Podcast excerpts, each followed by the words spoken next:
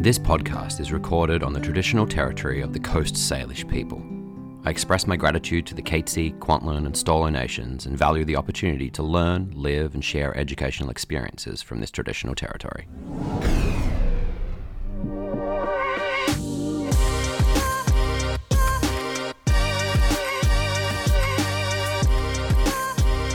This is the Phys Edcast with your host, Nathan Horn.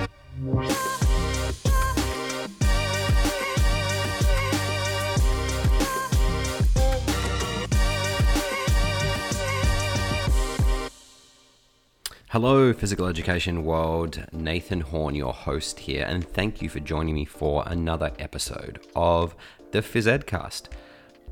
If you are a regular listener to the Phys Edcast, thanks so much for coming back to us. And if you're a new listener, um, thanks for finding us. I hope that you enjoy today's episode. And if this is your first episode, make sure you go back and listen to some of our previous episodes where we've caught up with some of the world's leading and most interesting physical educators and coaches and people within the sport and education space. My guest today is Susie Stevens from New Zealand. Susie is currently a strategic lead and lecturer at the University of Canterbury in New Zealand, and she's the manager for the University of Canterbury Child Wellbeing Research Institute. Her research focus is movement pleasure, the body, and how learning occurs with the whole body and not just the mind. She enjoys using a range of sociological and philosophical theories in her work, and her PhD thesis, which she talks about in this episode, developed pedagogy for movement pleasure. She currently works with schools, national bodies, government groups, and international organizations, sharing her expertise in the area of physical activity, well-being, movement pleasure, and the learning environments in which they are situated. I had an absolute blast catching up with Susie. She's so much fun, and I really hope that you enjoy the conversation that I had with her, and I hope that you get something out of it too. So, folks, introducing Susie Stevens. Susie, thanks for joining me. How are you going? really good, thank you. It's awesome to be able to make this work. Yeah, for sure. We've been trying to actually put this together for a few months now. I won't, I won't say how many months, but I'm glad. Don't tell the audience. Let's yeah. pretend like this was yeah. just instantaneous. This happened. One one email. That's all that was required. Yes, yes. But no, I am I am very excited to have you. I guess for those people, I sort of came to to know about you or, or, find out a little bit about you through a uh, Carl Condliffe. I think he was probably the first connection that I that I had, and, and me and Carl have we, we go back a little bit, and we've had some uh, some times. He actually came to Tasmania and, and presented at a conference when I was there, and we spent a, uh, an evening together, having a few drinks and and getting to know each other quite well. So after that, I sort of became aware of, of the work that you were doing. But for other people who maybe don't know who who Susie Stevens is, can you give us a little bit of background into into yourself? Yeah, of course. I think firstly, I'm really sorry that you're friends with Carl Condliffe because such a terrible human. I he mean, he's gonna he will pay me out for that later. But yeah, a little bit about me is I I trained as a PE teacher, an outdoor ed teacher, and a health teacher. So I did this ultimate transformer combination of all of those three things. And I absolutely loved it. Went into schools really early in my career and, and quickly found myself in these leadership type positions where I could do some cool stuff, a little bit different from the norm. I was always excited by that. And I balanced that with study. Always thought that whatever happened in the classroom and practice, I would try and read a little bit about that and nerd around the topic, so to speak, and work out why it was that I was doing those things or why those things existed or why why teaching this way w- was a good idea. And so I always had these big picture questions when I went into the profession. And so because of that I went in and out of schools. So I would spend a bit of time teaching in a school and then I would go and do some master's study. And so I actually did uh, my master's in Olympic education, and it was all about sport and meaning of sport and using the ancient philosophies of Olympism. And it was over that time that I was fortunate enough to be able to go to the Ancient Olympic Academy and study and learn there for, for a period of time. And for me, that kind of changed the way that I perceived movement. It, it became more about a, who you are as a person and the moral and ethical development of a person through this movement uh, experience. And and that was a turning point, I think, in in my teaching career. Other things I did is I uh, taught at University of Canterbury, Bachelor of Education and Sport Coaching programs. So I taught for quite a quite a bit there and loved that. I really liked higher education. Missed the the secondary school students. Uh, I really liked the cheek. I taught in a few schools where I had cheeky kids and they were labelled as rough kids sometimes, and I just thought that was always really unfair because they were the cool ones, and I related really well to to some of those kids that maybe not maybe hadn't been dealt a great deal on life early on. Yeah, so I taught at university. And I did my PhD whilst I was there as well at University of Canterbury. And my PhD was all about the joy, joy of movement. And again, it was it was practice and theory. It was I really relate to movement as a context and I really related to physical education, but why was that? And was my upbringing different from others? And did that shape the way that I perceived what it meant to be physically active and engaged in this life? And so I answered some big questions around that too. That's taken me to being involved with a university quite heavily and then getting involved with the Subject Association. So I'm currently um, the president for Physical Education New Zealand, and that is a really cool, privileged position to be in. And I've worked with them as in conferences over the years and as a subject advisor, but but being able to uh, lead the board, I think has has been a privilege that I don't take for granted and something I'm very humble about that my peers have elected me into this position to to try and safeguard and protect, I think, physical education practice in New Zealand. So that's quite special to me. And and now at university, I, I am really thoroughly interested in this wellbeing space. And I got involved with Child Wellbeing Research Institute, and I was managing that for some time, which is really great. And it's led me to other things as well, like working with the city, working with Christchurch City, and developments, research initiatives for wellbeing across the city. And that sort of stuff for me is really exciting because it's coming up out of my subject and going bigger picture and, and saying how can physical education actually help in these really big picture scenarios at different tables with different people. How would we look? How, what experience and um, expertise do we have that we could share with others that could change the way that they do business? And I really like that. I think that's cool. So that's a little bit about me. Uh, also have more than kids. it's more than a little bit. a little tiny bit. Yeah. Um, yeah, and I'm a mom, so I kind of do that in my spare time. That's fun. How, but, yeah. how old are your kids? I have two. I have two boys. Uh, Xavier is ten, and Archer is seven, and they are great. We are like a tiny wolf pack. We're really active, and we love to have a good time and laugh. So it's good, solid. Great. Yes. no. The most important job. yeah. No. I want to. I want to I want to come back to something you said a little bit there about about your, your work with the city and, and stuff like that and coming out of our subject area a little bit later. So if I don't can you remind me to, to ask you about that a little bit later? I'll try to remind you, but I, yeah. I mean, well, it's we'll Sunday night for me. It's Saturday night yeah. for you. So we'll see how yeah. it goes. Rewinding then, at the start, you talked about sort of reflecting on your own experience of, of movement as a young person and physical education as a young person. So, what was that like for you as a, as a young person? I, I assume growing up in, in New Zealand, like what was that experience like? It's such a cool question. For me, it was really privileged, eh? Like, I, in New Zealand, we're a bicultural country, but we're still grappling with what that looks like as a proper treaty partner. And I think being Pakeha or being New Zealand European, I always had a privilege in, in our New Zealand state schooling system. And my family, I want to say we, we weren't wealthy as a family, but we had money enough that we could participate in sporting events. My parents were were very supportive of me in in the team dynamics, the atmosphere, the sporting culture, and also allowed me to push back quite a lot as a very, very passionate and vocal teenage girl. I think probably quite challenging for my parents in some regards.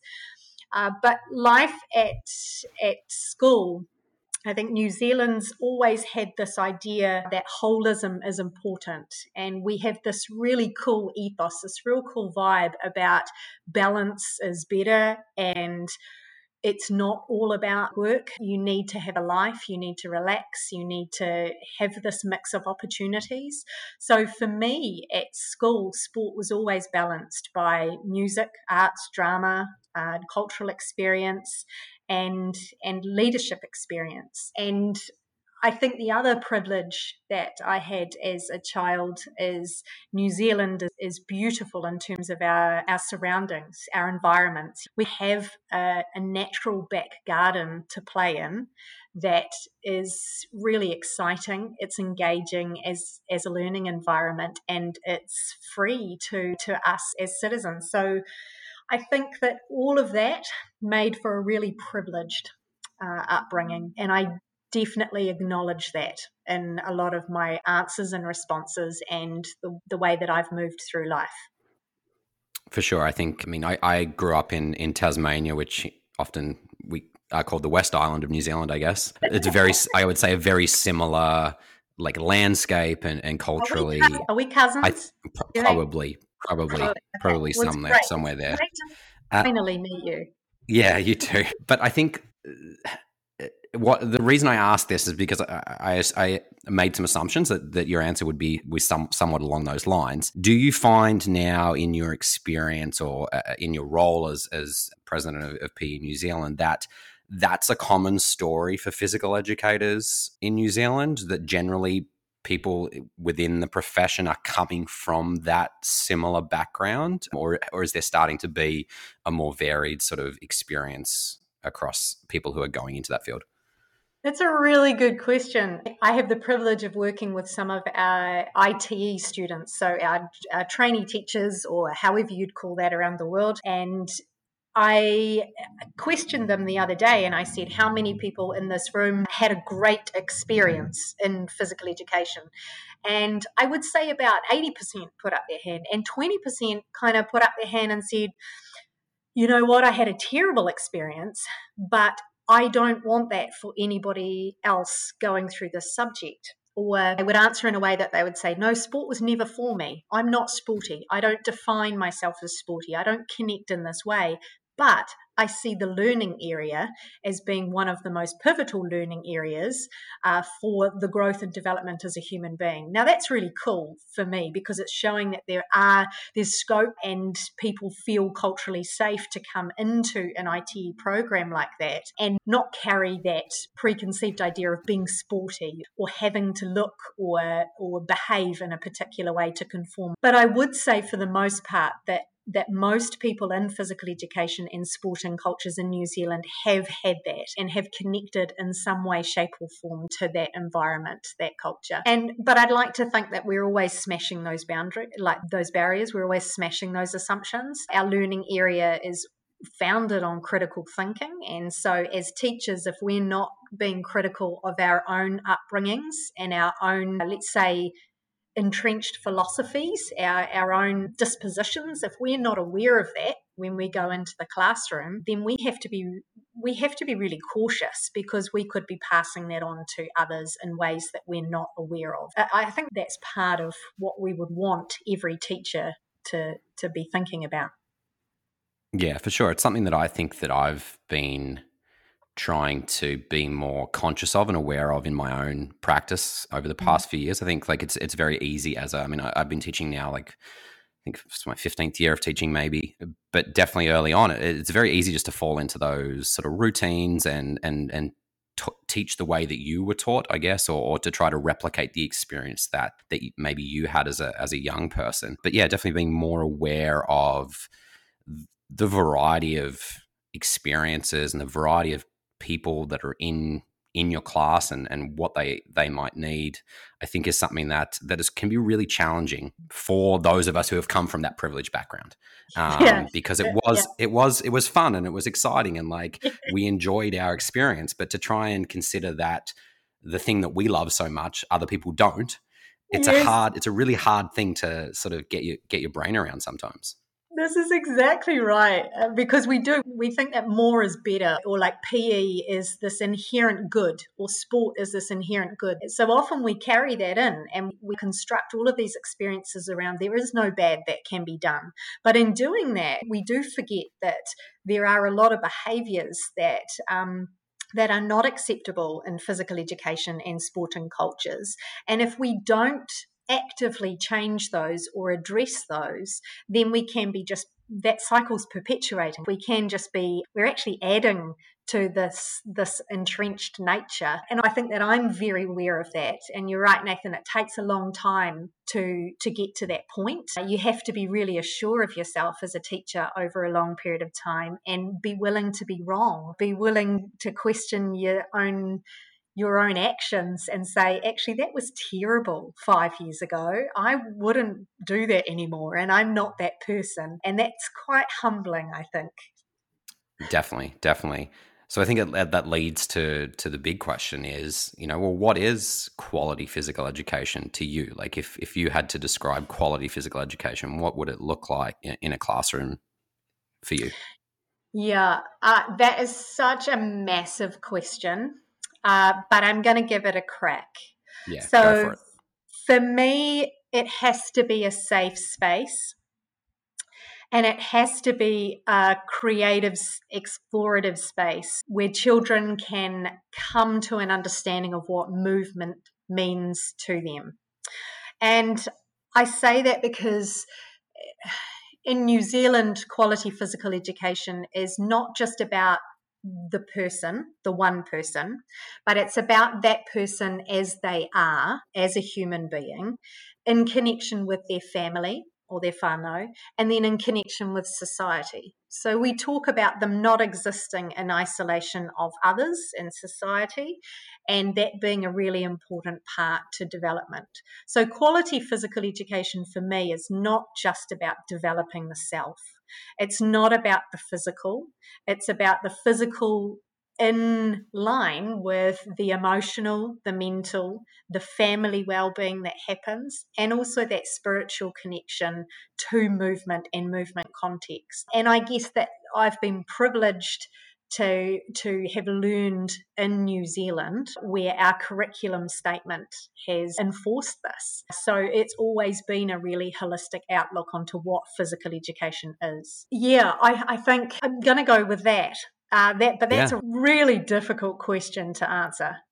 Yeah, no, and I think you did it. You've you've done a you've done a really good job of it. I think like on the other side of that, then like what what might you see in physical education spaces that you would assume is it, or you'd say that it is not quality physical education? Like what are we what are we trying to get away from? Good question. Everybody is on a learning journey around this and before i say what i wouldn't constitute as good physical education there always has to be a starting point and i'm really strengths based with that. Things i would really love for our physical education communities to move away from would be heavily prioritizing and testing around the physicality. I think it's really difficult for a student to connect to a learning environment if they are in a situation where they are on stage and it's performative and their results are broadcast. I think that could be quite damaging to a student. Now, I'm not saying that not all students would enjoy that. Some love it, they really do. And I know myself, I love contest and I love competition. And I'm not saying that it's one or the other, but I'm saying as the sole measure of success in a physical education environment, I would see that as being pretty poor practice in this day and age. I'd also really love to to move away uh, from the old school nation, the old school, let's say, perceptions around what sporting codes look like. In New Zealand, we had a really rich, diverse culture pre pre colonization of New Zealand. We had Te Ao Māori that had tikanga and games, Māori games, and and different ways of moving. Now it's only nowadays that we're realistically going hey, these are some really awesome contexts. And we're just coming to grapple with how that might look in an authentic bicultural setting. And that works has taken a really long time to get back to that. But you still see a lot of contexts that are really fixated around what constitutes sport. So we have this like cricket, rugby, soccer, netball, and they're your go tos. And like you were saying before, Nathan, because people often learned those at school and their parents learned those at school, then they feel like they should learn those at school and they should continue those cultures and traditions. Again, it's not a bad thing to play cricket, but cricket for a school where you have no cricketers or no one connects with cricket or you can't afford cricket gear makes no bloody sense. it just doesn't. So I would really like to see people moving away from the let's do this because it's the way that we've always done it. And I'd really like to see people moving away from harm that's done through these entrenched perceptions, through these old school views on what was physical education. Mm-hmm. Yeah, I think really good points. And I think, you know, it, it, it makes me think of that idea of that historical view of the teacher as being the person that holds all that knowledge and then has to pass that knowledge down to the students. Whereas I think what we're trying to get to is that idea of you know meeting the students where they're at and, and finding out what they're interested in or what's available to them in their communities or what their family values as, as a physical activity and then and then trying to sort of latch hold of that and, and run with it and I, I think the people that are are innovating and doing really really exciting things in that in the physical education space are going down that going down that path and getting away from that traditional idea of, of sport having to be the same all the all the time. Yeah, I, I totally agree with that. I think that innovative innovative PE teachers in New Zealand most definitely are looking for ways to smash that and, and looking at different contexts that can be used to teach um, multiple topics together as well. When we think about these socio-cultural topics like access, access to facilities or what's in your local space, aligned with with these more physical elements, you know, of playing and putting the two together, these biophysical concepts with these socio-cultural concepts mushing them together in terms of this is best practice in a lesson and even going wider than that with different topics. If we think about a unit of work at PE could be creating a prosthetic limb for someone who has struggled who struggles with access and, and has a disability and wants wants something new or exciting. Now a, a team of students could be working across the areas of technology could be drawing from biomechanical knowledge could be having a look at things like social well-being and connection in society and access, uh, social determinants of health, all of these things could come together for learning. Now, that may not look and feel like physical education has done in the past, but it's certainly more relevant to an isolated one off lesson on, on cricket or soccer, for an example, where these kids are, are able to actually think creatively about the usefulness and value of that subject area. Yeah, Definitely, and I think it's something that I, I often talk to my my kids about, and and and in conversations with other with other PE teachers about. You know, great. Like, let's do a six week unit on volleyball. Like, fantastic. Like, we'll learn volleyball, and you know, the kids that are good at volleyball are still going to be good at volleyball at the end, and the kids who suck at volleyball are still going to suck at volleyball at the end. And like, and like the kids who are good at it are going to join the volleyball team and like maybe maybe if they're lucky they'll play volleyball outside of school but for the majority of kids they're never going to touch a volleyball again in their life.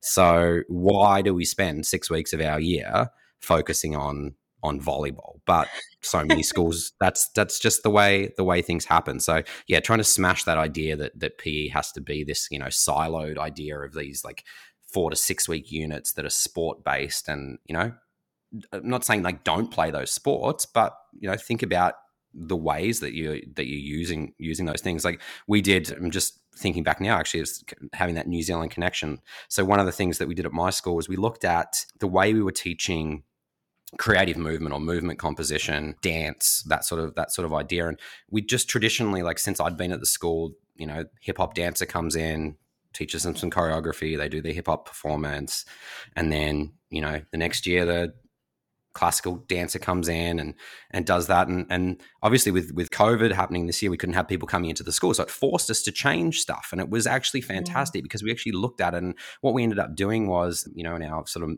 um, middle school and high school we had like the grade sixes and the sevens were doing uh, jump rope and they were putting together a, a jump rope sort of performance. Our grade sevens and eights, we actually did poi spinning, which none of the kids had ever seen before. So all the kids started at, you know, zero. They had no skill. So it became this like skill acquisition thing. And, and you know, who could do the most amazing trick with the poi? And then the, the nines and tens went on to do uh, like Diablos and devil sticks. Mm. And the engagement that we saw with the kids through those activities was like just unbelievable compared to if we just said to them, we're doing hip hop dance again, or we're doing, you know, a, a, group sort of gymnastics routine or something like that. They're still meeting the same learning outcomes. They're still learning the same things, but the yeah. engagement was just like absolutely through the roof. And it was just incredible to see not only from the kids, but then to look at the department of teachers at the end of it. They were all just like, oh, wow like mm. actually like we don't yeah we can do this stuff. We can do all these different things still meet the curriculum still engage the kids. So yeah it, it, can be really just taking that risk i think sometimes is the hardest the hardest step of saying you know i'm going to try something different and being okay with the idea that like it might suck. It might suck and and it might be a, a bust but if you don't try it you never know Absolutely. And I look, I get that it's work too. Teacher, like teaching is hard. It's a really hard subject. Um, uh, it's, oh, it's a hard profession.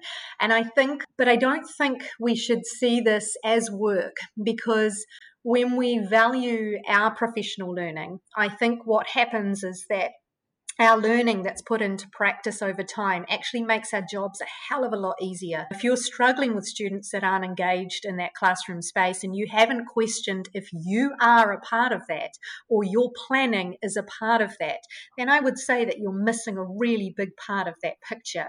Uh, and I agree with you around the learning outcomes. I think that the, there are so many different ways to teach a learning outcome. And this is the really cool thing about the New Zealand curriculum is that even some teachers now are getting a learning outcome and getting kids to, to go with how are you going to solve this? So you might have different contexts happening for assessment. You might have 30 different projects that are going on, but they are essentially achieving that learning outcome. They are still going to gain that credit or they're still going to, to tick that off, so to speak. So they're doing what's required. It's just the look and the feel of it is not going to be the same. And that might be really disarming for you as a teacher. It might be a little bit new, a little threatening. It might be harder, it might be harder to mark or to monitor. But I don't think that any of those are reasons to not do it. Yeah, definitely. And I think like one of the big things that I like that I noticed and, and some of my, my colleagues noticed as well is, you know, when we started looking at, you know, Poi and, and and Diablo, like, yeah, we didn't as teachers, we didn't know how to do it. and so we learnt with them like and that was like for the kids to see for the kids yeah. to see us struggle and to see them to see me like hitting myself in the face with a poi was like you know like that for those kids that were like maybe a little bit on the on the the edge of like i don't know if this is going to be good or not like to see that they were just like oh well like if he if it hits him in the face and like he laughs like it's it's it's okay right and just you know, to be that learner alongside the the students, I think is such a powerful thing. And and to be able to say to them, you know what, like I, I don't know. I don't know the answer to that, or I don't know how to do that, but like, let's work it out. Like, let's work it out together. If you work it out before me, like, like the number of kids that worked out how to do certain certain tricks or certain certain movements, and then would come to me and be like, "All right, this is how you do it," and then I was like, "Okay, cool, I got it now." And and you, again you're just completely flipping that that idea of of you know who the the holder of the knowledge is. So it was difficult. It it, it was challenging. Yeah it was it wasn't easy but i think if I if I look back now, all those frustrations that that maybe I had throughout it, thinking like, is this really worth it? For sure, for sure, it was. Yeah. I, I, oh, look, I totally agree with you. And you're prepping them for life, right? When they leave school, we hold ourselves in this prestige position about having this knowledge. But realistically, if we're not making these students more independent, uh, then we're failing. So if they're relying on us for that knowledge, then we're doing a really crappy job.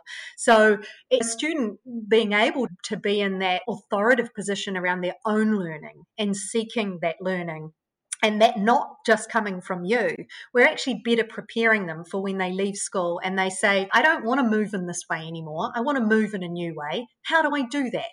Where do I go for that?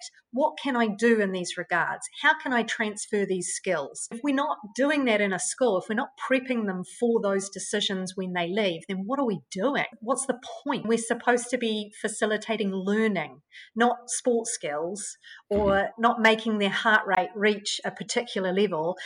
we're, we're supposed to be prepping them for life.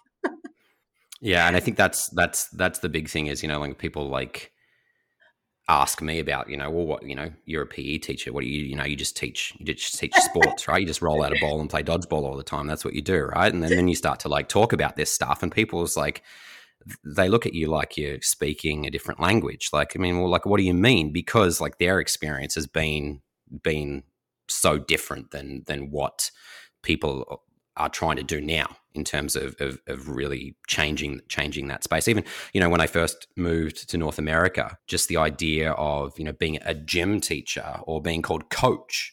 Um, the kids are calling me coach all the time, and I was like, "What? Like, I'm not like I don't coach you in sport. Like I'm, I'm a PE teacher. Like, oh. like it, it, but it was such a like culturally ingrained thing yeah. and i'm still you know still like you know i've been here like four and a half years now and it's still like getting away from that i'm not the gym teacher like the gym's a place that we sometimes go to and do some physical it. activity but like you're you teach in a classroom like you know like it's it's just a space right so yeah it's it's interesting i think as we as you know the more we can have those conversations with people and the more that we can we can sort of break out of that mold i think the better it is for our profession. And, and I said I wanted to go back to this, but that idea of you know coming out of just at that school space and going into to city or community, like uh, how do you see that? Like as a physical educator, like what role do we have in in that?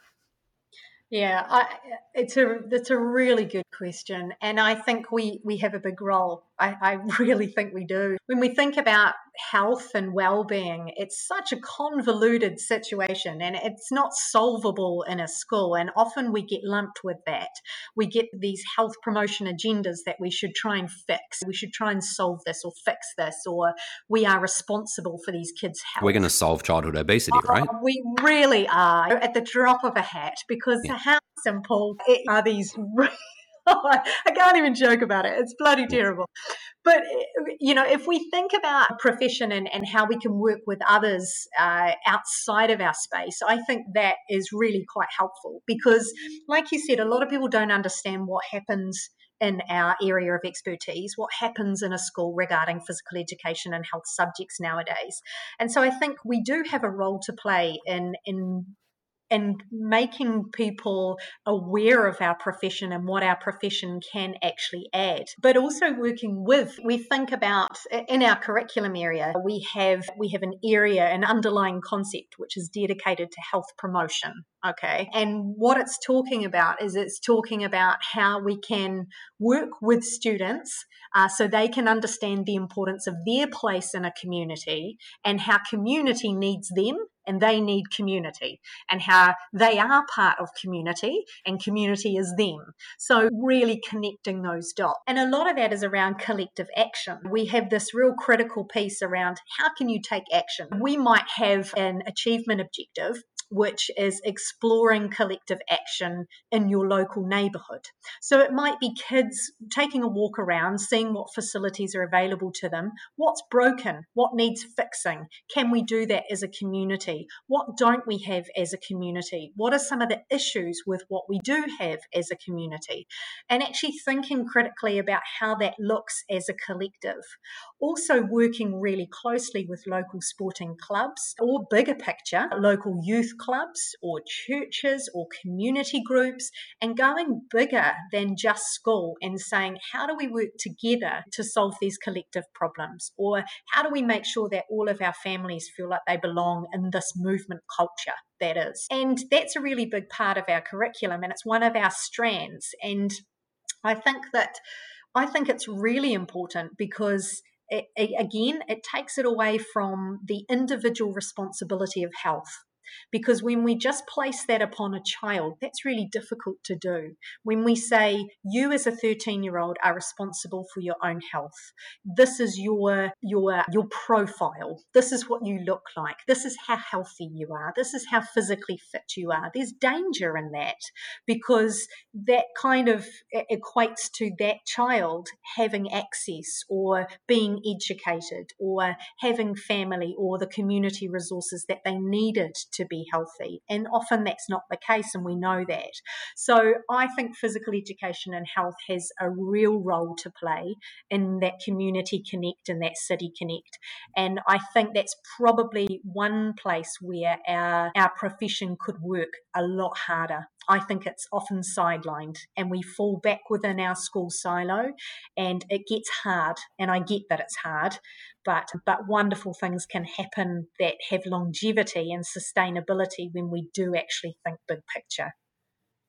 Yeah, there's a couple of things there that that really jumped out to me, and like one of them was like that community piece, and it was something that I definitely saw with with COVID and and with you know people being being at home, and something I saw with my own students was you know they were confined to their neighborhoods, they were confined to the few mm. kilometers that surrounded where they lived. Now, normally they're off, you know, at hockey practice or they're at this or they're at tutoring or they're, you know, completely overscheduled, right? And so now they're stuck within where they can walk from their house. And so one of the big things that that I was asking kids when we were doing like virtual learning was, you know, like, well, what's around your house like yes. what what's available to you like if you leave home like you're like you're allowed to go out for a walk. So what do you what do you see on your on that walk? Are there any trails that you can go on? You know do you have any hikes that are nearby? Can you ride your bike somewhere? Are there any like sports fields or you know what's available to you? And and they're starting to have those conversations and kids are coming and saying like oh i found this you know great uh, hike that i didn't know existed. It's only five minutes from my house. And then i, I got did that with my mom and because she wouldn't let me go out by myself. And you know so all of a sudden you started to like dis- people just started to discover even even myself and my wife and, and our kids we started to discover things around our where we live that we just didn't know was there and so like yeah. i really look at at covid as being like a positive in that sense because it, it forced people to actually get out and like do stuff that they don't they don't normally normally do so i think that was I, that was oh, one Awesome. Yeah, sorry, just it's- one thing that that was that was really a positive out of it. But I guess like the other the other thing that I wanted to ask you was like I, love I love the idea of what you're saying, but you know how do we get to that point when the structure of a school exists in such a way that PE teachers are scheduled for you know from this time to this time you're with these kids and then from this time to this time you're with these kids. And it can you can just get stuck in that that schedule. So how do we as then a professional or as a as a physical education teacher like advocate for sort of breaking free of that to be able to do all that work that is outside mm. of the school yeah, look, there's always a problem with things like that, with volunteerism, with people giving up extra time. But I think it needs to be school initiatives. This is not something that needs to be physical education teachers only in isolation of every other teaching member. If there are things that would benefit your community, you could be working through an HPE lens and you could be meeting your curriculum requirements, but doing that together as a whole school. And again, if the priorities there, if the focus is there, if the priority there, then the resourcing will flow. Often it takes a little bit of a champion in these school spaces to get stuff kicked off and running. And I get that's normally the same people, but it, I would say it, it's so worth it. Yeah, look, I think in terms of New Zealand, where we've seen really successful pieces of work operating is where there is a mutual interest. A sporting club, for an example, is trying to survive on gaining numbers and is running like a business. And then you've got a local school who is is got kids participating in sport, but they can't afford the club or something like that. And you might have the two parties come together have those discussions around how do we make this work? Can we move it to school grounds? Do we need uniforms? Do we actually need this schedule that is five o'clock at night where parents are struggling to get here? Can we make it straight after school time and come together? And then uh, you would have external providers coming in at a time which is outside of curriculum. So you're not impacting on that curriculum time and that learning time. But what you are doing is you are extending health and physical education in terms of the ideas, the philosophy behind it, into after school time and into community spaces. So I guess if there's that mutual interest and there's enough supportive parties, then you've just got to do it. You've just got to try something, just even if it's little, even if it's one example of something little um, and that works, then it might actually be the time saver that you needed. It might be the solution that you needed. But we, we, we're very good at, at maintaining what we've done. Mm-hmm. Yeah, I, I don't know what like whether it's similar in New Zealand, like so like the comprehensive school health. If I said if I said comprehensive school health, is that a, a term that is is in New no, Zealand or health no. promoting schools? Yeah, health promoting schools. Not yeah, a little bit of yeah. health promoting schools.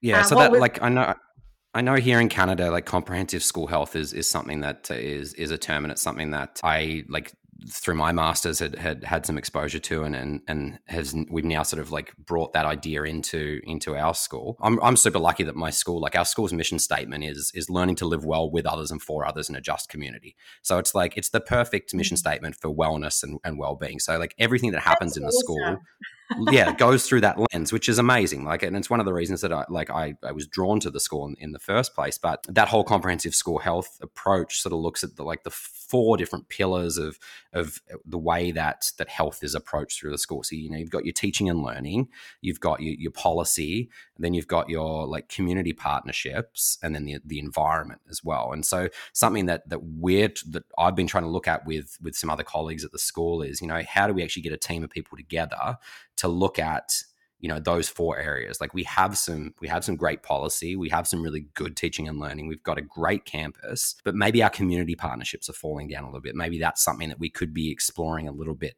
a little bit further. So i think yeah you're right. I think it, it does take takes that village. It takes like other people mm-hmm. wanting to get on board. And, and i think if you can start those conversations and you can find those people that have that common shared interest, and that's probably like the first step. And then as people start to see this movement happening and these good things sort of emerging from it, then then hopefully they'll also jump on board, and then and then you can sort of like take a step back and not have to be that person that's driving it, driving it all the time.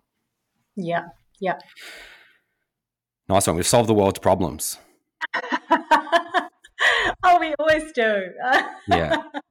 For sure. Well, I'm, I'm conscious of time, Susie. So, like, I feel like we could go on forever. We might have to do this again another time. But um, I want to.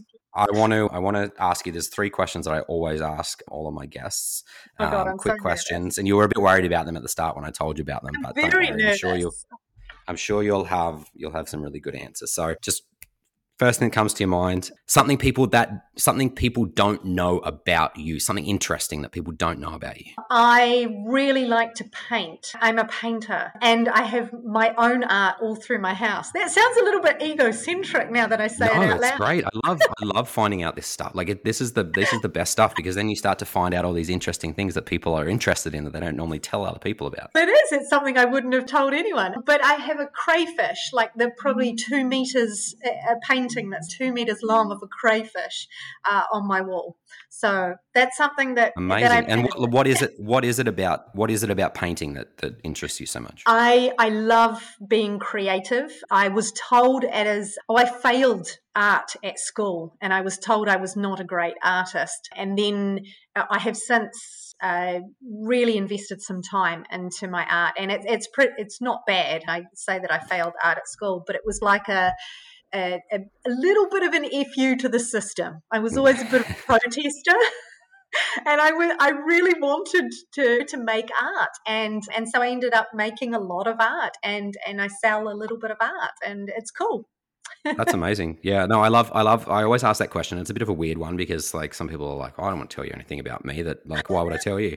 But I, I, think it always like, there's always something there. There's always something there that, that relates back to the, the, the passion that people have for the, for for their main love or their main area or there's there's some there's some connection to it. So yeah i love that. I love that that, that idea that you know you failed something. And, and like similar to me like right like i i remember my science teacher in high school saying to me like you'll never pass a science subject in your life. Like oh. you just just don't get it. You don't mm-hmm. understand science. Like you'll never understand science. And then i went back you know with my health and physical education degree with anatomy and physiology and biomechanics and just said like hey Remember when yeah. you said this? And I was like, were you just playing me? Were you trying to like actually get me to do this?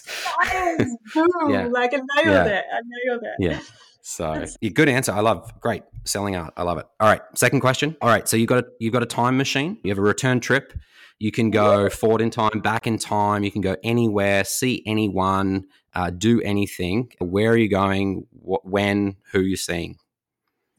Oh, that is so difficult. Okay, I reckon I'm never going forward in time because realistically, I really like not knowing. But I would have to go the suffragette movement when women got the vote. Kate Sheppard, I would be on her doorstep and I'd be like, I'm in.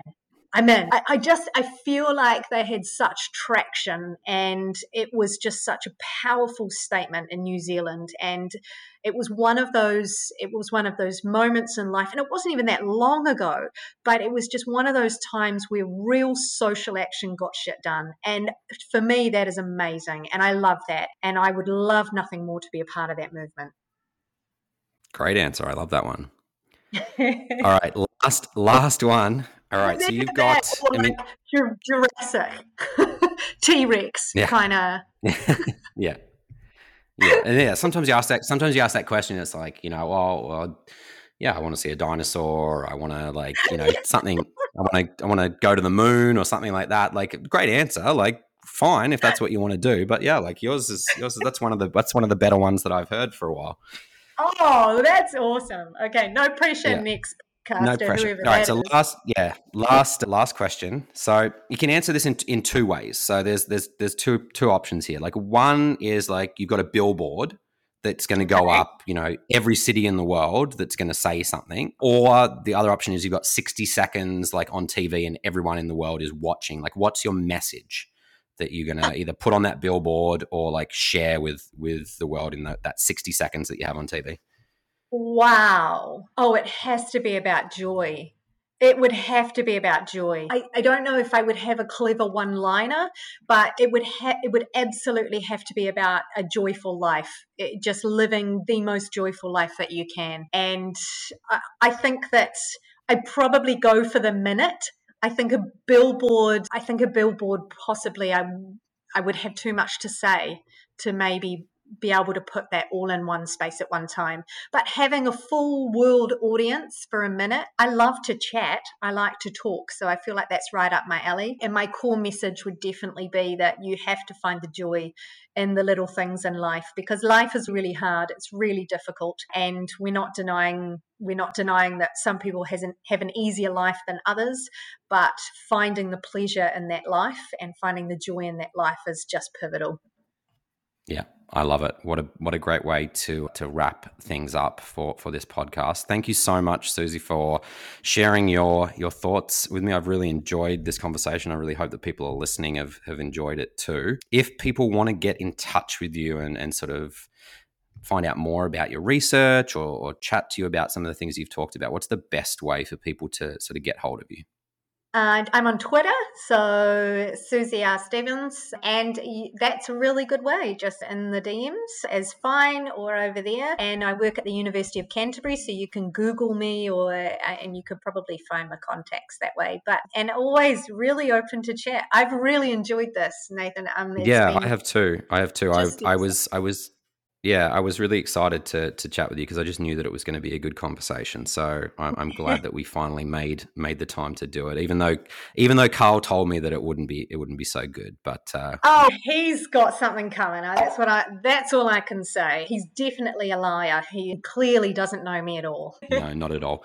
Well, thank you so much for for giving up your time, and yeah, let's do this again sometime. Yeah, absolutely love to. We could have talked for another couple of hours. So maybe some other topics another time. Yeah, let's do it. All right. Well, Susie Stevens, everyone.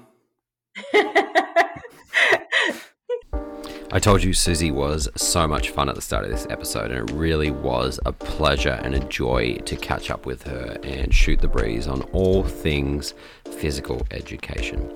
I hope there was something in this episode that resonated with you and that you can take and either explore further or implement in your practice and in your setting. And yeah, hope you enjoyed the podcast. Like I said at the start, if this is the first time that you've ever listened to the Phys Edcast, please go back, check out some of our previous episodes with other inspiring and interesting physical educators and coaches. Or if you're a long-time listener of the podcast, I'd really love it if you could share it with somebody who maybe doesn't know about the podcast, a colleague, a friend, another teacher, someone who you think might get something out of listening to the Phys. They may not even know what a podcast is, so you might need to actually show them how to access a podcast, how easy it is, and really unlock the world of podcasts for them. But if you could do that, I would be really, really grateful. Thank you so much again for tuning in to today's episode with Susie Stevens. My name is Nathan Horne from iphysed.com, and this has been the Phys Edcast.